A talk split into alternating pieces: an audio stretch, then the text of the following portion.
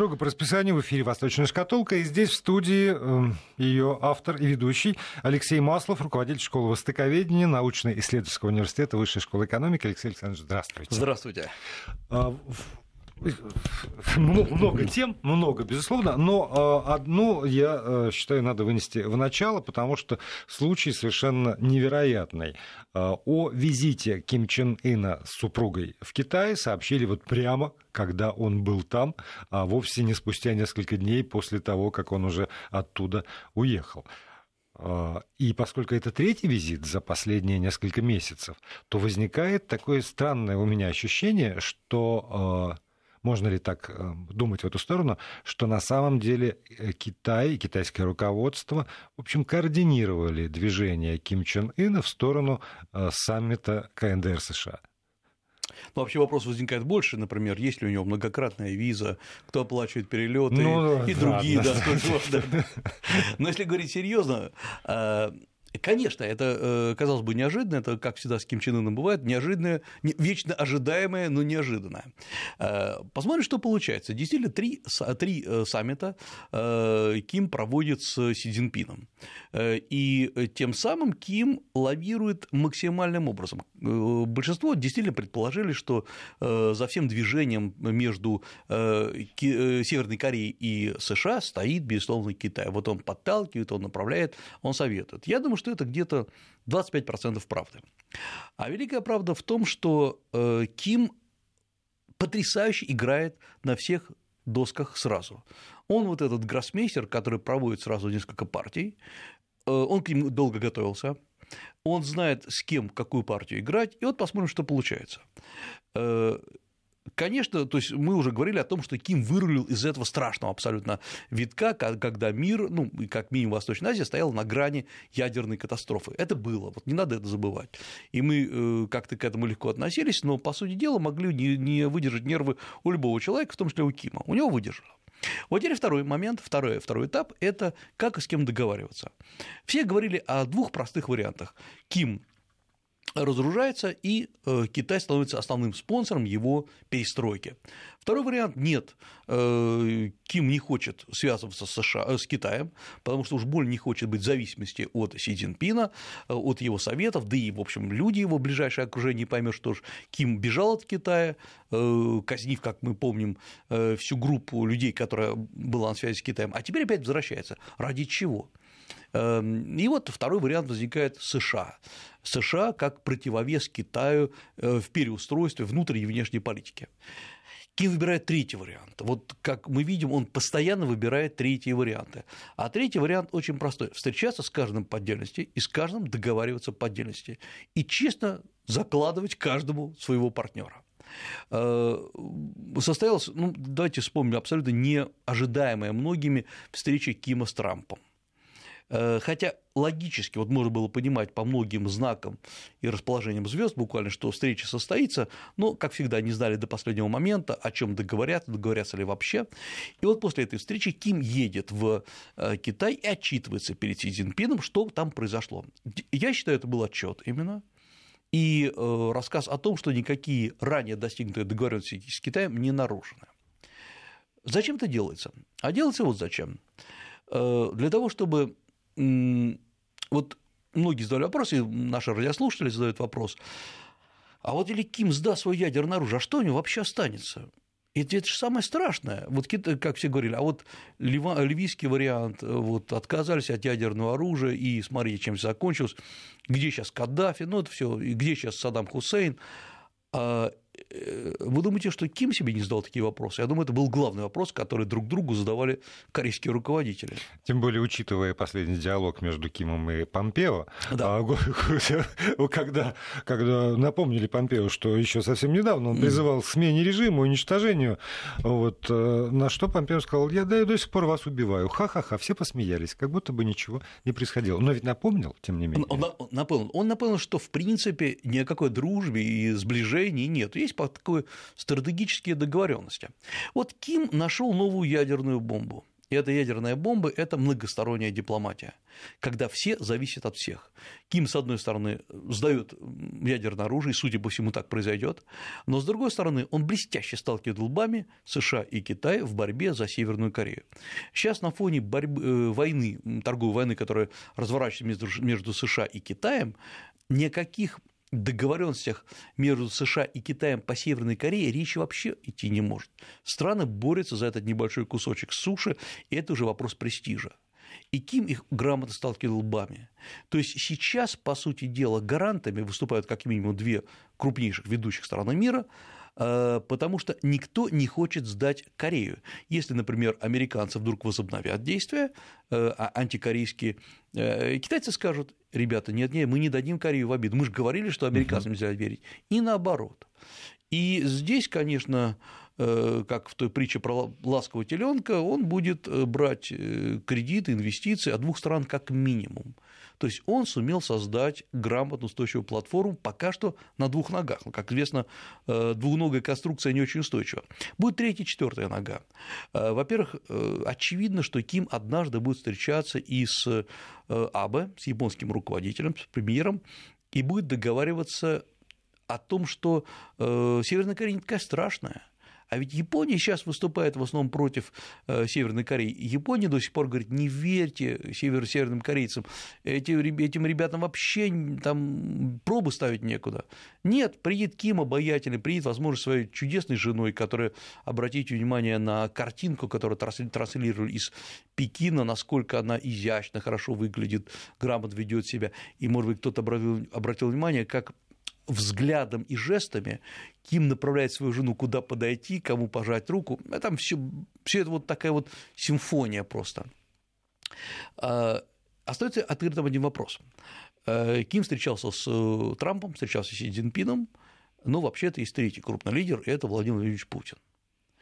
Как с этой встречи? Он встречался с Лавровым, я напомню и люди жали друг другу руки, но это, в общем, не тот уровень встречи, при всем уважении к Сергею Викторовичу. Ким встречается с первыми руководителями. Вот здесь как раз э, мне не очень нравится эта ситуация. Казалось бы, логично, чтобы вот буквально, может, я очень бы желал, чтобы неожиданно вдруг оказалось, что Ким э, зашел на футбольный матч где-нибудь в Москве э, после встречи с российским президентом. Потому что пока две страны играют, я имею в виду Китай и США, пока они размышляют о том, как э, оторвать себе кусочек Кореи и особенно будущего Корейского полуострова, э, мы не должны забывать, что именно у России там ключевые интересы. Это поставки газа, это газопровод, э, возможно, газопровод в Южную Корею через Северную. И просто соседство географическое. Это, это, как, это как минимум, да, это как вплотную. Потому что где там США и где Россия, именно по географически. Более того, э, теоретически, если, Китай, если Северная Корея не хочет привязаться к Китаю, другие поставки могут идти как раз из России. И здесь мы, к сожалению, не знаем, каковы ставки в этой игре. Мы не знаем, сколько и как обещано э, в финансовом плане Северной Кореи. А то, что обещано, это очевидно. Ну, вот, по крайней мере, мы знаем, что Ким посетил компанию Beijing э, Infrastructure Investment да. и договорились вроде о строительстве транскитайской, ну, железной дороги через Северную Корею э, в, в Южную, в Сеул. И особенно э, меня, что вот э, почему, может быть, э, эта информация обратила на себя внимание, потому что как будто бы вот и эта дорога, и она важна, и она экономически выгодна, в то время как практически в те же самые дни объявляется, что транзитный путь через Россию в Западную Европу экономически не оправдан, и Китай практически отказывается от участия в строительстве такой транзитной магистрали высокоскоростной. Эм, Тут два, две стороны вот этого вопроса. Во-первых, действительно, это очень нехорошее совпадение, давайте честно говорить. Во-вторых, есть еще один момент, это вот то, о чем мы постоянно говорим. Послушайте, кто вообще проводит экспертизу российско-китайских проектов? Для меня это всегда очень большой вопрос. И иногда мне говорят, ну вы же сами проводите. Нет, я не, по крайней мере, я не все экспертизы провожу, э, и э, далеко не за все там мы отвечаем. И самое ужасное, ведь было понятно, что вопрос э, декларативности многих проектов, и сейчас вопрос номер один. Зачем мы стремимся каждый раз лишь бы о чем то заявить во время встречи двух руководителей? Да, это хорошо, красиво выглядит, конечно, стороны договорились, пожали руки, э, но ведь э, было изначально очевидно, что строительство высокоскоростной железной дороги невыгодно с точки зрения моментального возврата инвестиций. Или это нужно было лишь продекларировать, что вот мы тоже зазываем к себе Китай, э, и без всякого одного пояса, одного пути через Россию все равно пройдет дорога, видите, Китай поддерживает. Ну, послушайте, ну неужели нельзя было провести действительно реальных экспертиз? А, во-первых, экспертиза реальная финансовая – и мы знаем, что китайцы не вкладывают, э, китайцы могут отложенные вложения делать, но в провальные проекты китайцы не вкладывают, когда непонятно, непонятна ни скорость, ни очевидность возврата инвестиций. И б, почему в принципе не было реальных, пускай даже неформальных встреч с китайскими инвесторами, с китайскими экспертами, почему мы не получили достаточное количество инсайдерской информации. Инсайдерская информация здесь очень важна, и здесь не надо понимать, что мы должны кого-то подкупить или выкрасть секреты. А в конце концов, э, если, например, у нас когда-то китайцы спрашивают, насколько Россия рассматривает выгодным или невыгодным, мы говорим, вы знаете, с некоторых точек зрения это там невыгодно. Поэтому, ну, чтобы не терять время на рукопожатие, на обмены делегациями, давайте пока это отложим. И это нормально, это нормальный разговор, здесь ничего страшного. Значит, к сожалению, вот это раздувание проблемы, надувание щек было выгодно каким-то структурам, организациям, которые, возможно, взяли какие-то кредиты под это дело. Э, это очевидно было выгодно региональным губернаторам, которые говорили, через нас пройдет путь. Вот все это может быть неплохо. Или в конце концов под это дело регионы выбивают себе деньги на развитие региона. Это как раз прекрасно. Вопрос в другом. Э, мы же понимаем, что в принципе ничего, никакой финансовой, экономической реальности за этим в глобальном плане не стоит. И почему мы должны строить эту дорогу э, вместе с китайцами? Это второй еще вопрос. Или мы считаем, что это выгодная дорога, и э, у нас что, нет своих инвесторов, мы возвращаем деньги из-за рубежа, так мы выходим, уходим из, из американских э, финансовых обязательств, из облигаций, так давайте вложим эти деньги, пускай не очевидным образом, а косвенно в строительство дороги, и, пожалуйста, будем сдавать китайской и любой другой стороне, корейской, японской, в аренду. Почему мы просим, все время выходим на самый простой элементарный способ просить меня отжатия денег, точнее, просьбу денег у другой стороны? Вот это как раз и есть, на мой взгляд, нарушенная схема понимания того, как Россия должна работать с Дальним Востоком. И вот сейчас у нас открывается в с Северной Кореей окно возможностей, потому что Северной Корее нужны сейчас будут не только инвестиции, но нужны будут э, инфраструктура, пути подвоза, э, газ, нефть, потому что когда промышленность развивается, сразу нужны энергоресурсы. На угле, которым Северная Корея располагает в достаточной мере, тоже, во-первых, это ну, весьма и весьма старый способ, а во-вторых, если идет структурная перестройка, надо будет структурно перестраивать еще и систему энергоснабжения. Кинуть электролинию со стороны России в Северную Корею несложно. Вопрос, конечно, так сказать, в хеджировании рисков, э, в том, чтобы, строго говоря, северные корейцы не воровали электричество. То есть много тонкостей есть. Но, в общем, нам выгодно туда проникать. Это выгоднее, чем из Китая. Потому что, я напомню, северо-восточный Китай, который прилегает к Северной Корее, и Корее вообще – он энергетически запитывается из России в основном. И Китай сейчас предлагает продавать энергоресурсы к Северной Корее. Вопрос, чьи он будет продавать. Вот это, э, не знаю, ну, давайте посмотрим на карту, в конце концов. Э, вот поэтому, так может быть, напрямую будем продавать? Я понимаю, что не все очевидно, э, и вопросы переговоров Северной Кореи вопросы тонкие и стратегически важные. Но иногда надо делать, действовать э, в плане бизнеса немножко примитивнее. Вот когда сначала говорят, не надо примитивнее, вот здесь надо примитивнее. Есть хороший товар, есть дешевый товар. Российское электричество, электро, электроэнергия э, на Дальнем Востоке, хотя и дороже, чем в других регионах, она все равно достаточно дешево. Э, гнать ее в Северную Корею, переобучать Э, рабочих, предлагать свои оборудовательные станки, пакеты обслуживания, э, делать систему э, переобучения, переподготовки кадров. Да, действительно, у нас немного возможностей, чтобы, грубо говоря, захватить Северную Корею, я имею в виду своей экономикой. У Китая больше возможностей, больше денег на это отпущено. Но это не значит, что мы не должны сейчас агрессивно и быстро туда проникать. Чья будет Северная Корея? Поет ли она по американскому варианту или по э, китайскому варианту, или найдется третий или четвертый вариант? Сейчас очень сложно сказать, никто не может сказать. Но пока открылось окно, окно возможностей, санкции будут сняты. Вот туда сейчас и надо рваться. Еще а, давайте отвлечемся от глобальной политики, от геополитики, что называется, и вот э, к разговорам, которые ведутся так или иначе сейчас повсеместно. А знаете, на чем э, я поймал, э, скорее поймал слушателей, когда так или иначе возникал вопрос о нашей пенсионной реформе, о повышении пенсионного возраста. Есть по-прежнему люди, которые пишут, да что вы такое говорите, в Китае вообще пенсии нет, вот, э, явно ориентируюсь на не, недавнее, но все-таки прошлое китайское. Э, кто-то напротив говорит, да вот там, значит, так все замечательно, расчудесно. И э, я думаю, что нуждается этот вопрос в том, чтобы расставить все точки над «и». Что за пенсионная система в Китае, на, на каких принципах построена, тоже какие-то параметры там возрастные и денежные, чтобы это прозвучало.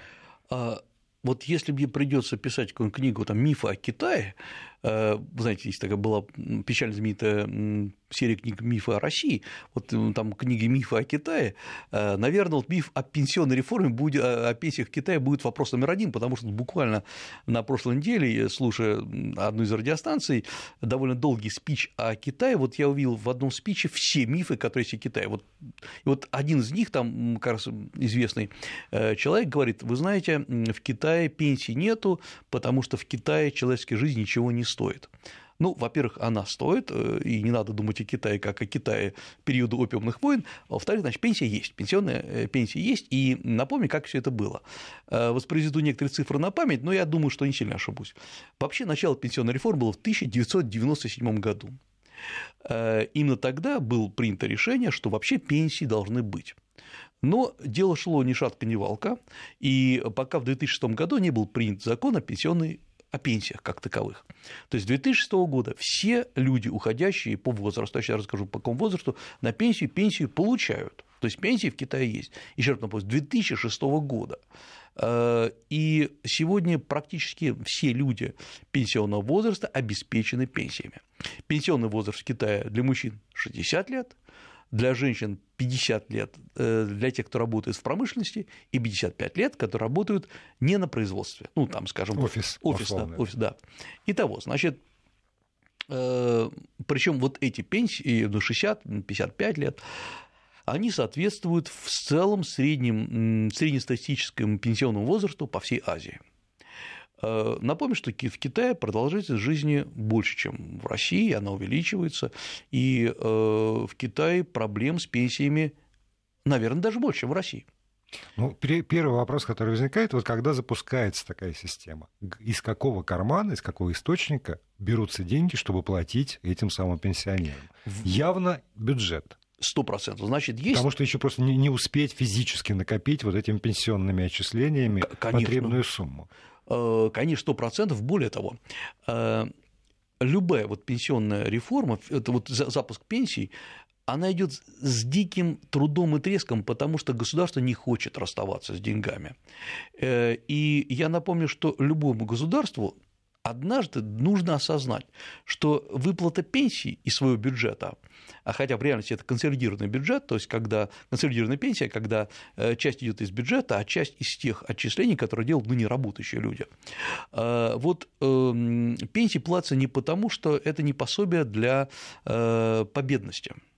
Пенсия платится потому, что человек, который ныне работает, я, вы, там, любой человек, он должен четко понимать, что когда он состарится, государство его не оставит. Это во многом социальный фактор. И что пенсия будет именно такая, что мне не надо сейчас э, в кубышку откладывать, э, я смогу прожить на нее. То есть это не только забота о стариках, о пожилых людях, это забота о тех, кто сегодня работает, чтобы у них было спокойно на душе. Ну и чтобы они тратили деньги. И чтобы они тратили, они да, да, да, в экономику, и это немаловажно. Да, абсолютно правильно. Вот это первый фактор. Второй фактор, который поняли в Китае, э, пенсионную реформу надо вести крайне аккуратно, и главный вопрос – это не возраст. Главный вопрос – это откуда берутся деньги. потому что всегда э, старение населения вот во всех развивающих странах идет быстрее, чем накапливаются пенсионные фонды. И то, что нам преподносят как просто открытие, это какая-то вещь из, знаю, из учебника первого курса по социологии. Э, может, кто-то наконец прочитал и вдруг понял, что когда растет городское население, э, и, соответственно, уменьшается сельское население, э, уменьшается количество детей – Поэтому, когда в Китае, вот мы тоже об этом говорили, сначала было много-много детей в деревнях, а теперь стало мало-мало детей в городах. И не политика одна семья, один ребенок к этому привели, а привели к тому, что вообще городское население не может иметь много детей, потому что все работают, нужно отдавать детей в детские сады, да и школы стали платными. Поэтому два ребенка это максимум, что можно позволить. А иногда и один ребенок, то есть не хватает даже до, до простого воспроизводства населения. Значит, в чем проблема Китая? И вот сравнить с российскими проблемами, поскольку очень много об этом писали и говорили. В Китае э, количество, если сравнить вот с сегодняшним днем и взять до 2050 года, количество э, неработающего населения, то есть свыше 60-65 лет, будет увеличено на 200 миллионов человек и совокупно составить почти 335 миллионов человек. Вдумайте в эту цифру – 335 миллионов неработающего населения это в два раза больше, чем почти в два раза, нет, больше, чем в два раза больше, чем в России.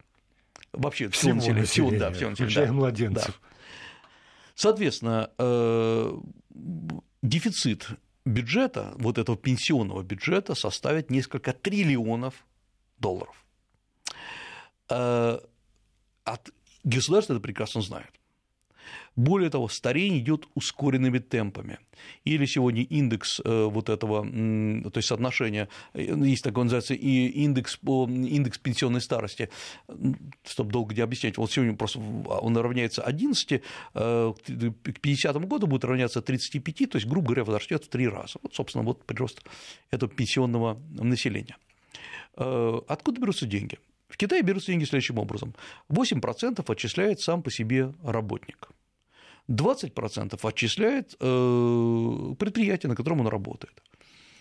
Это первый столб, что ли, вот это консолидированный. Это обязательные платежи, это то есть 8% да. он обязан отчислять? Он просто... обязан отчислять, да, он обязан отчислять. А, но, естественно, ведь многие же, вот, как мы говорим, не успели отчислить. Если вы начали работать в 1975 году, например, конечно, у вас не наберется. Государство докладывает в бюджет. А плюс еще есть фонд, называется он Национальный фонд социального развития, который формально не имеет никакого отношения к пенсионной реформе, но э, к пенсиям, но который дополняет, добивает деньги до необходимого величины. Он извлекает деньги от реинвестиций, он же проводит в Китае лотереи, вот это лотерейные деньги, куда идут.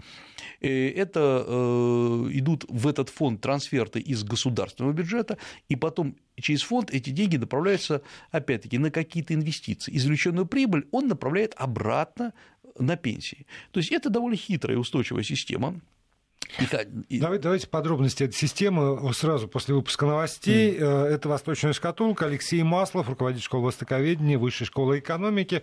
И продолжим через три минуты. Продолжаем программу. Алексей Маслов, руководитель школы востоковедения, научно-исследовательского университета Высшей школы экономики. Здесь в студии, автор ведущей этой программы. Говорим мы э, о пенсионной системе э, Китая, как ну, не думаю, что образцы для подражания, как повод, как это, информация к размышлению. Я... Вот, вот так вот. И остановились на наполнении пенсионного фонда, собственно, откуда и потом происходит выплата. Да, вот я напомню, что э, выплачивает э, А предприятие 20%, Б сам себе работник 8%, есть вот этот вот национальный э, фонд социальных, э, национальный фонд, социаль... национальный фонд социального обеспечения, э, ну и государство тоже докладывает туда какие-то свои деньги. Э, и здесь есть еще одна тонкость, которую надо понимать. Вот э, э, много говорили об этом, о том, что якобы старики, дети содержат стариков в обязательном порядке в Китае. Это тоже не так. Конечно, отношение к пожилым людям очень важно. И когда-то, а когда-то это имеется 10 лет назад, конечно же, единственная надежда была на детей – но ведь сегодня, опять-таки, при росте городского населения, когда люди работают, причем работают в других городах, содержать пожилых людей невозможно вот технически. И вот в Китае начались, началось строительство домов престарелых такого по американскому образцу. То есть, когда э, это прекрасное э, обеспечение, ну, опять-таки, при всех, в кавычках, прелестях домов престарелых. Но не барак, во всяком случае, Нет, не, барак, не панцирная сетка просто я специально посмотрел на два дома престарелых в Китае, но опять-таки при, при всех издержках вообще пожилого возраста это очень достойные места. И главное, с людьми там занимаются, следят за здоровьем. Э, то есть Китай вкладывает гигантские деньги, казалось бы, в общем, э, в недоходную часть, потому что дом престарелых, там главное, кто за это платит. В США там понятно. Э, обычно человек покупает себе в молодом возрасте маленький домишко, потом продает, покупает себе более дорогой, более дорогой, более дорогой. В конце концов, когда он к концу жизни купил себе самый большой дом, он продает продает, и эти деньги вкладывают в самосодержание в доме престарелых. И очень достойно, опять-таки, с ним там занимаются. Иногда это, кстати говоря, безопаснее, чтобы можно было э, обеспечить уход постоянный. В Китае ну, нет такого, там нет, вот, чтобы люди э, системно, начиная с малых лет, думали о старости. Потому что все думают, э, думали о старости так, что их дети будут их содержать.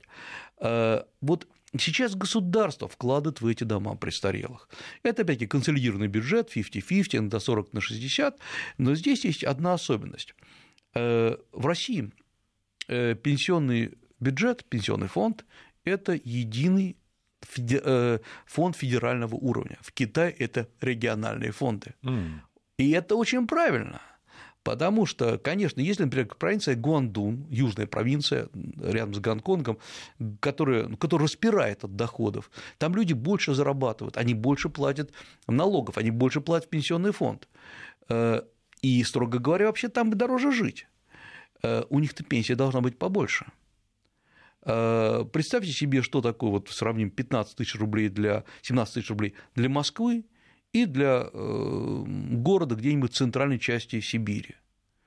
Э, это разные 17 тысяч абсолютно. Да, но при этом у нас же тоже при всей э, как, как бы уравниловке mm. есть э, ряд регионов, и Москва первая, которые доплачивают, доплачивают из да. своего бюджета, и, конечно, поэтому московские пенсии несравнимы с пенсиями, которые получают житель там, а, Тамбова или еврейской автономной а, области. Абсолютно согласен, но давайте честно скажем, что, во-первых, спасибо за доплаты, а во-вторых, ну, они не компенсируют тех сложностей жизни. Нет. Да.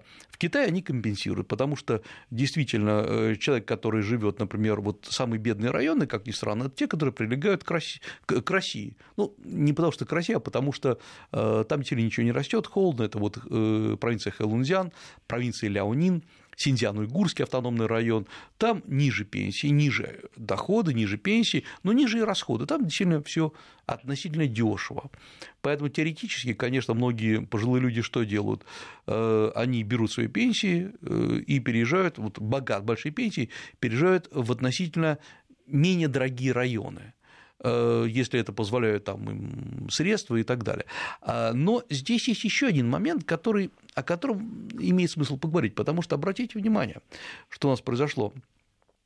Э, на мой взгляд, объяснение повышения пенсионного возраста, которое в реальности нужно в России, но объяснение абсолютно неадекватное, и более того, оно отсутствует как таковое.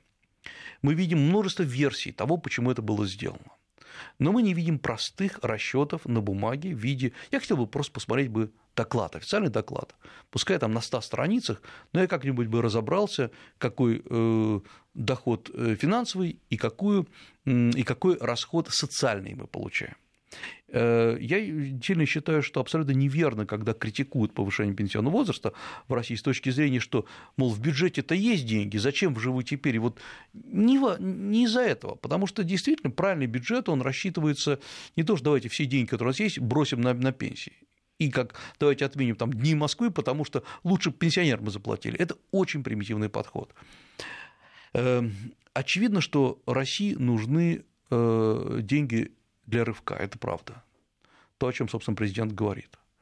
Э, ну так объясните. Объясните, что сильная Россия сейчас должна накопить фонды. У нас сейчас золотовалютные резервы возросли многократно. Это прекрасно. Так давайте поймем, куда мы эти деньги копим. И ради чего? И ради да. чего? Потому что э, нужно и можно копить. Даже, наверное, нужно и повышать пенсионный возраст. Давайте объясним людям, зачем это сделано. Э, кстати говоря, э, где-то лет 5 или 6 назад в Китае тоже поднимался вопрос, что, ну, поскольку действительно люди стали жить дольше, и активность их больше, и э, система здравоохранения увеличилась, может быть, действительно потихонечку повышать возраст. Но было принято очень важное решение, что, вы знаете, социальные потери, социальные потери имиджа не компенсирует то, что происходит. Ведь, по сути дела, пенсионный возраст, когда вы можете уйти на пенсию, но вы не обязаны уходить на пенсию. И для некоторых э, категорий населения, например, для преподавателей, для тех же врачей, где опыт значительно более важен, чем молодость, возможно, э, они же продолжают работать, им же никто не запрещает продолжать, скажем, преподавать, лечить, то есть пока здоровье позволяет. Значит, вопрос, конечно, во многом вот с этим пенсионным возрастом, это вопрос социального, социального объяснения населению, зачем это сделано. Вот провал... вообще отношения государства и человека. Да, как... Вы неоднократно здесь в этой да. студии говорили как раз о особом характере, который есть именно в этих отношениях у китайца и китайского государства, который тоже при всех э, там, вариациях китайского государства, тем не менее, какая-то основа оставалась. Да. Она, она может быть экзотическая для нас, но, но она там, очевидно, существует. А и на поддержание, видимо, ее государство тоже работает. Оно работает, потому что э, государство пытается объяснить, ребята, мы не против вас, мы, мы для вас, мы для вас.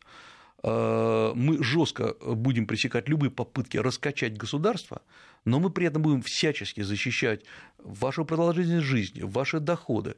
Э, вот один из мифов, например, который опять-таки слышал в передаче, которую я цитировал, что никакого роста благосостояния населения в Китае не растет, не идет идет. Ага, даже, как... даже отсюда видно. Конечно, идет. Что, мол, рост идет только в районе Шанхая и приморских городов. Да нет.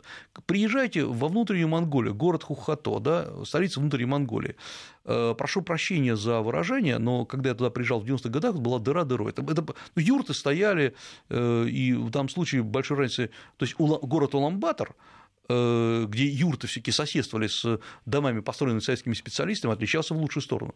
Сегодня город, город Хохото, туда многие китайцы стремятся приехать, потому что у вас там, вот как бы мы сказали, северные надбавки, а там плюс 30% к зарплате, там э, прекрасная система жизнеобеспечения, там все чудесно.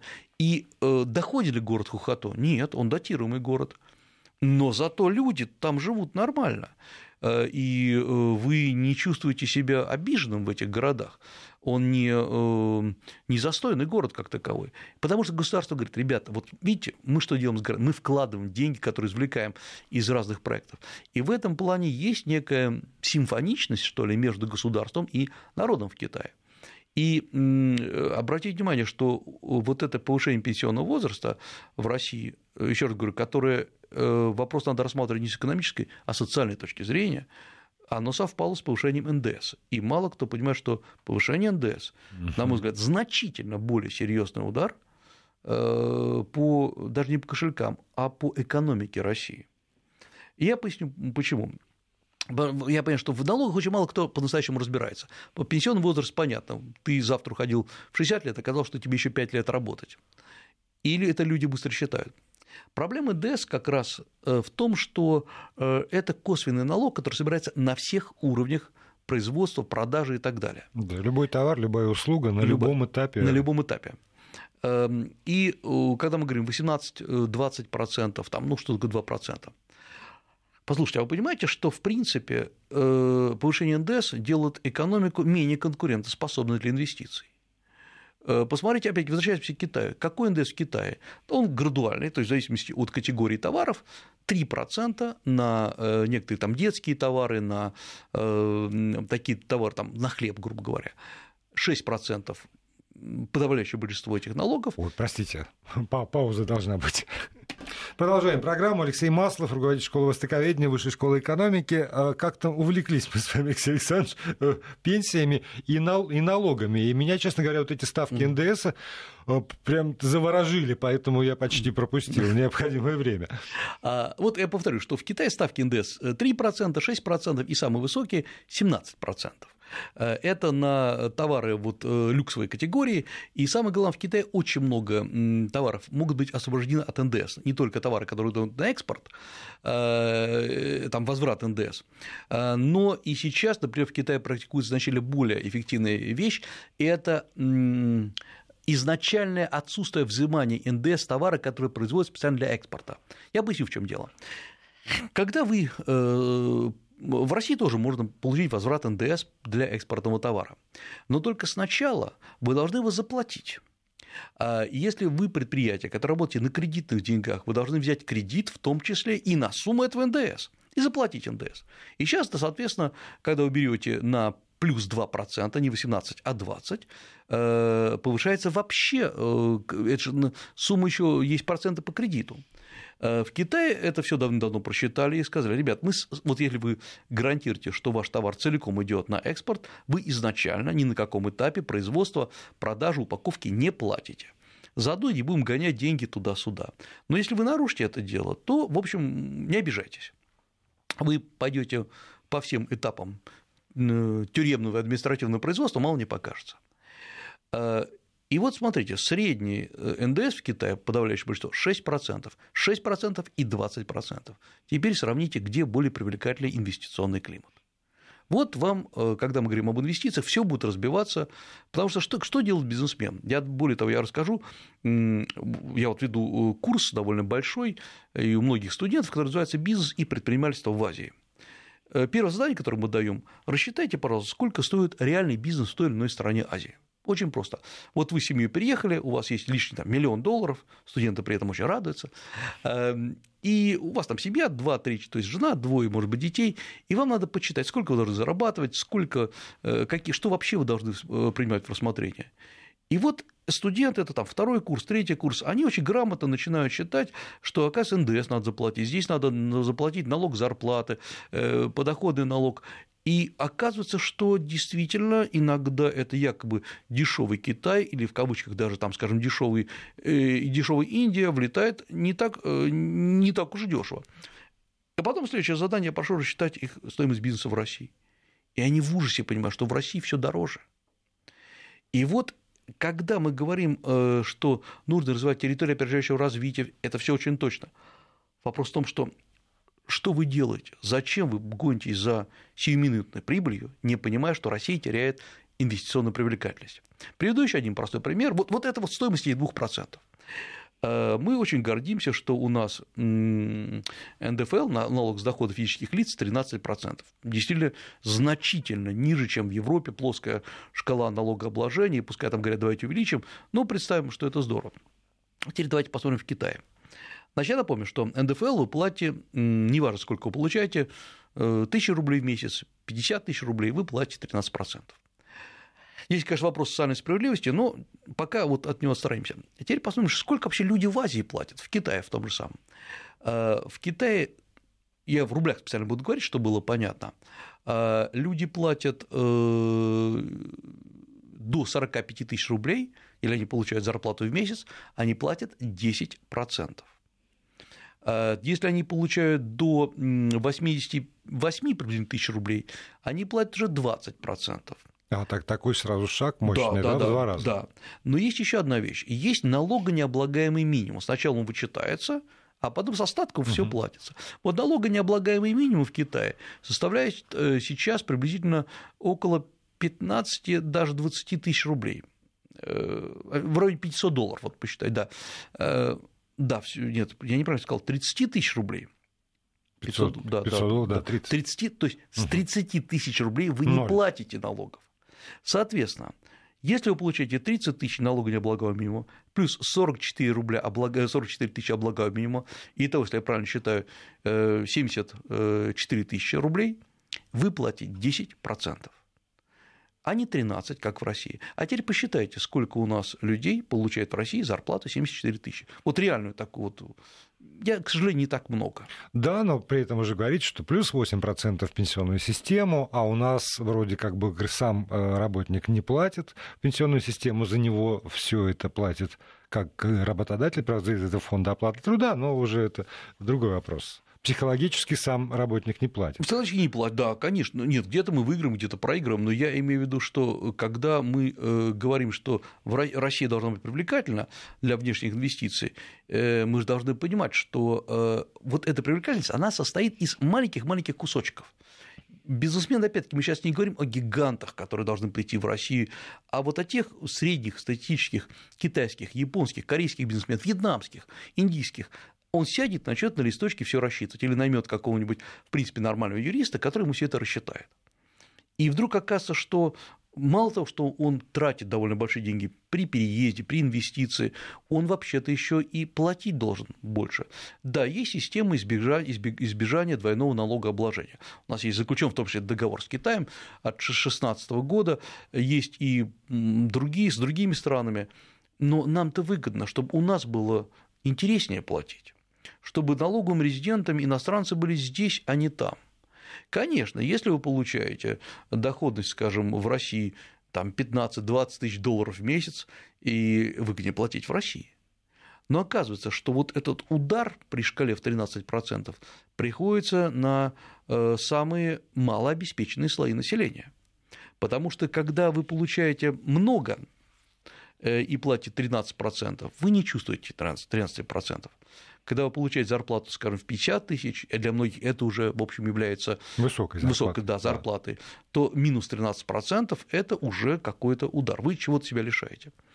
Э, в Китае это тоже все рассчитано. В Китае начинается от 3%, вот зарплата, например, э, опять-таки 30 тысяч необлагаемый минимум плюс 12 тысяч рублей, того 44 тысячи рублей, вы платите 3% всего а так доходит до 44%. Да, до 40% у нас доходит общее может доходить Со НДФЛ. доходов, условно. Да. Но вот это важный момент. Зачем вся эта хитрая система сделана? Это вы можете найти Гонконг, где 5% платится, или вообще можно не платить. Вы найдете Сингапур, где государство само вам платит.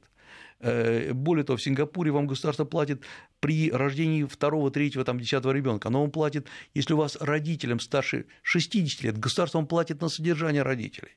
Э, если вы женитесь, первый раз, или единственный раз, назовем это так, вам государство платит. То есть, оказывается, есть государства, которые другим, другой стороной развернуты. Именно поэтому, в принципе, именно вот эти страны, которые социально ориентированы, оказываются наиболее интересны с инвестиционной точки зрения. Это точка, до следующей среды.